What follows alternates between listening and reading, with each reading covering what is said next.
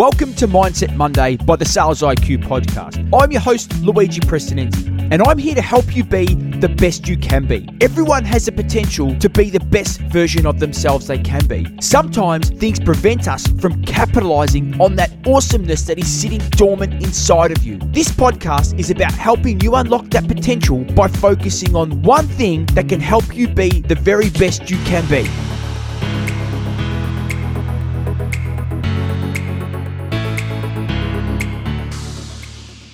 Rejection doesn't mean you aren't good enough. It means the other person failed to notice what you have to offer. Now, in sales, rejection is often part of the process. We hear no's all the time.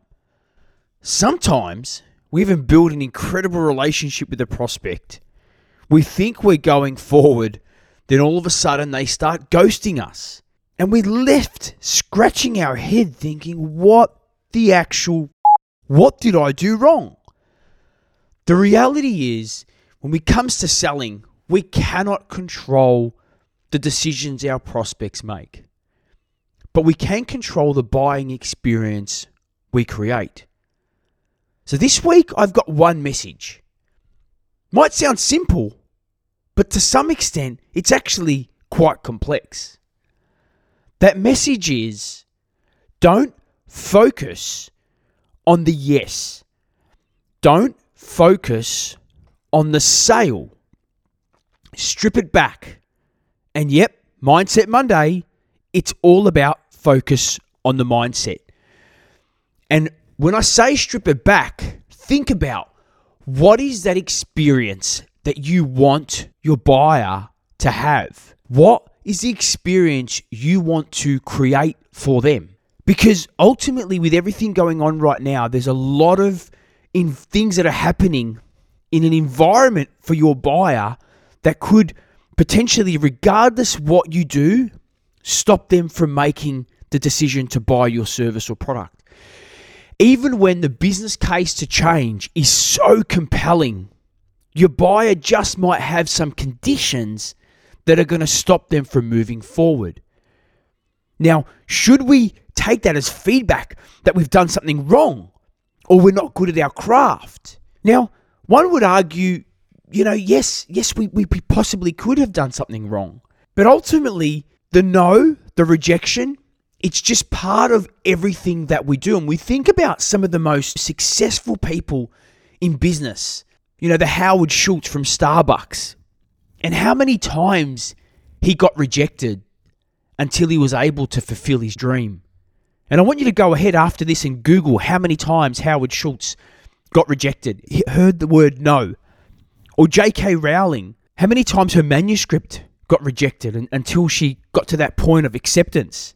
Now, there's two parts to this. When we get rejected, we can stop and reflect and think, okay, what part of the message maybe didn't resonate? How can I go and learn what that no actually means? Because obviously, you know, at the end of the day, we want to actually take that feedback and improve what we do. But sometimes, as I said earlier, it's not about what we did, it's the condition, it's the environment our prospects are in that will prevent them from moving forward. And we shouldn't let a no or some form of rejection stop us from being the best we can be. Our journey to success is built on all these no's. It's built on people not calling us back. It's built on people not responding to our emails. It's built on people hanging up on us.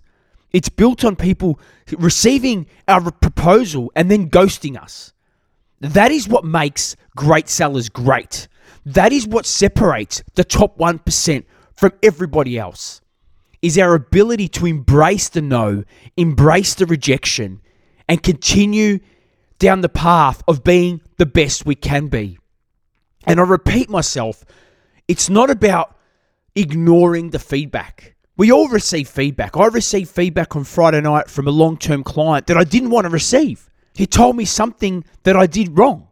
Well, he perceived as I did wrong. And I took offense to it. I personally felt I hurt by that feedback. Those words hurt. But then after I went through that emotion of, of being hurt, I actually thought about it. I thought, okay, if that's the way he feels, maybe I need to alter what I'm doing to make sure that feedback is taken and I can improve as a result of it. And that's the growth mindset. That's the mindset of abundance. And so as we go into this week, I want you to consider the no's. I want you to consider the rejection and pile and put them into two categories. Is it a no? Is that rejection a rejection about what I did? About the experience that I created? And if it's not, then that's okay. I can't control that. I can't control the buyer. But if it's a no because of something that I did that I could improve on, how am I learning from that experience so that I can create a better experience for my buyer? Because ultimately, it's about us. It's about us becoming the best we can be. And our job is to help the buyer through the buying process. But as I said earlier, sometimes there's just not anything more we can do to get them to that point of decision. And I want to leave on this note it's better hearing a no than not hearing anything at all. Because at least a no, we can find out why that no is being delivered to us. And we can try to work through that, either to help them through the process or to help us determine what we need to be doing differently next time. So, if this message has resonated for you or anybody else that you know you think you could share with, please go ahead and share it, like and rate us, because our quest is to help you be the very best you can be.